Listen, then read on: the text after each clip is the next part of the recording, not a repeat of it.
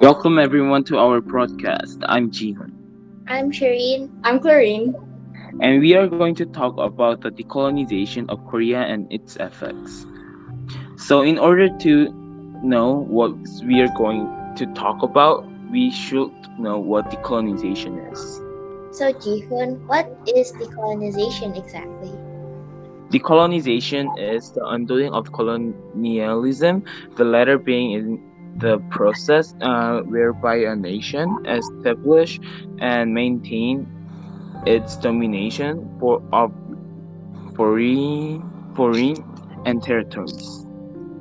Okay, now that we know what decolonization is, how did Korea become colonized in the first place? Good question. First, Korea was under Japanese rule in 1910 to 1945 because the Japanese Empire wanted to imperialize other countries. The reason for this was that they wanted more influence in the world and also wanted to take resources from other lands that they did not own.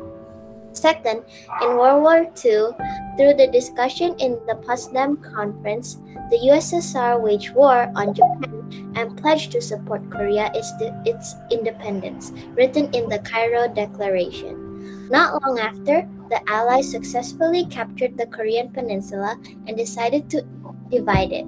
The north was occupied by the USSR, while the south was occupied by the US the, through their successful capture of the Korean peninsula, it helped them defeat Japan altogether. That sounds that sounds like a great story, and it ended Korean colonization. What went wrong? What led Korea to split? Well, as I have said, the USSR and the US split Korea to North and South. Because of the differing opinions that these two superpowers had, communism versus capitalism slash democracy, the Cold War started. And since they split Korea, the Korean War started between the North and the South.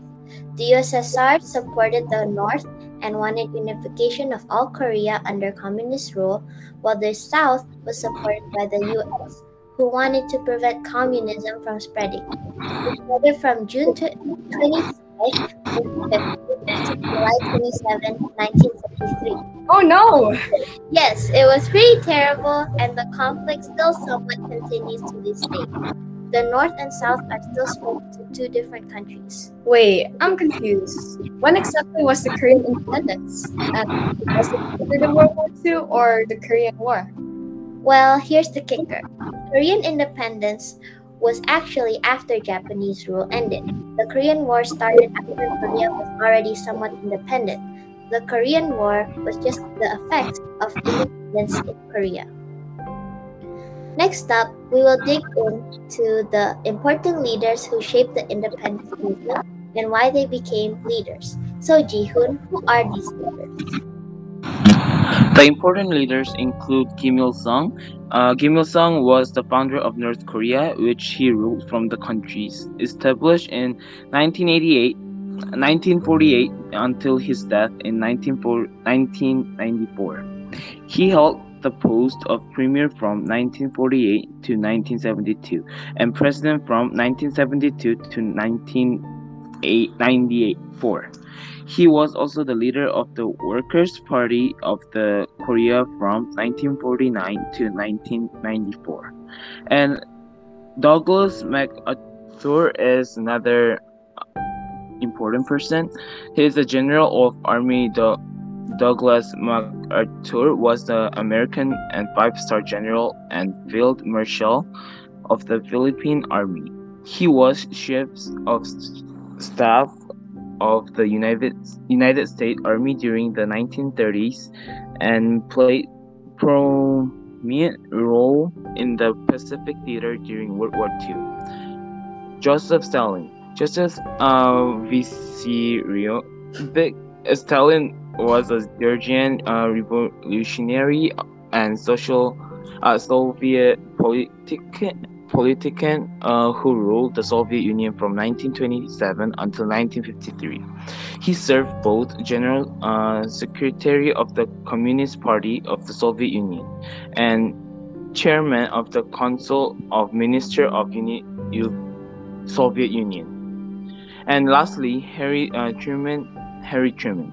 Harry Harry as uh, Truman was the 33rd President of the United States, serving from 90, 1945 until 1953, succeeding upon the death of Franklin D. Uh, Roosevelt after serving as the 34th Vice President.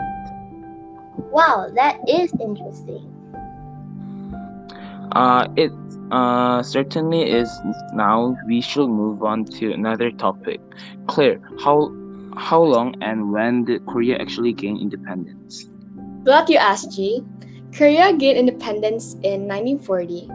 Um, the Provisional uh, Government of the Republic of Korea, or PGK, organized the Korean Liberation Army in Chongqing, which integrated many volunteer independence armies and militias in Manchuria. After years of abuse from Japan, the PGK declared war against Japan and sent troops to the front lines in India and Myanmar to fight on the side of the Allied forces. Some young Koreans received special training from the United States to better equip themselves to attack Japanese forces in Korea. On August 15, 1945, Korea's liberation occurred as a result of Japan's surrender in the Pacific War, US and Soviet troops were deployed to the south and north of the 38th parallel to disarm Japanese troops remaining on the Korean peninsula. Korea finally gained its independence after 35 years of Japan's rule. North Korea and South Korea never were, however, uh, liberated from Soviet and US influence for a period of time after the war.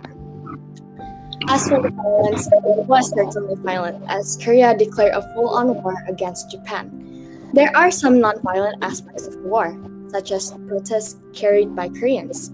This includes some who refused to speak Japanese or change their ma- names. Um, others came up with names that reflected their family history or contained subtle resistance to the policy.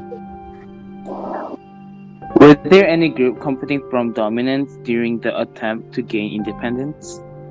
No, only after the Independence Day, the occupations of the Soviet Union and the US, the North and South Korea compete for dominance by attacking each other's territory, which ends in no unity of Korea until today, as Sherin has said.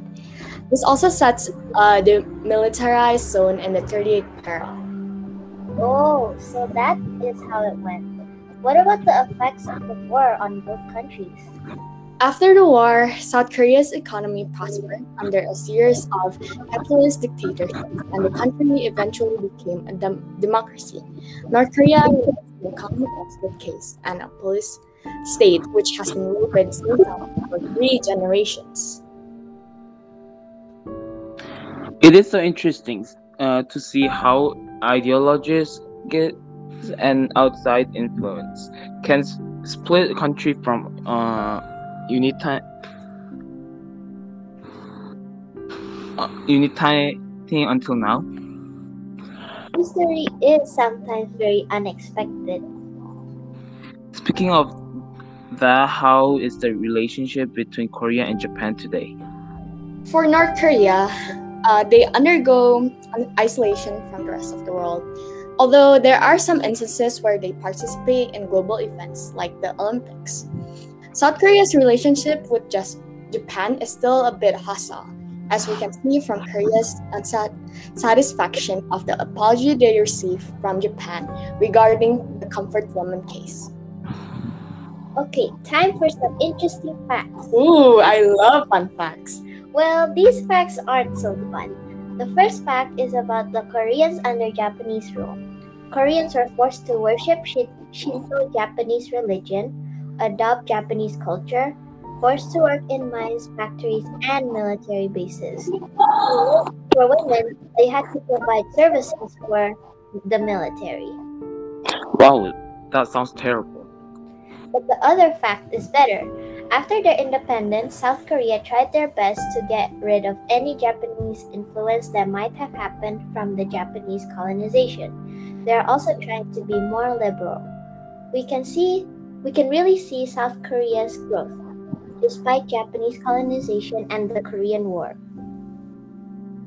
Wow, that really looks forward in seeing what developments South Korea is going to make in the future. Now, our sources are History.com, Britannica, NPR.org, uh, Korea.net, and Wikipedia.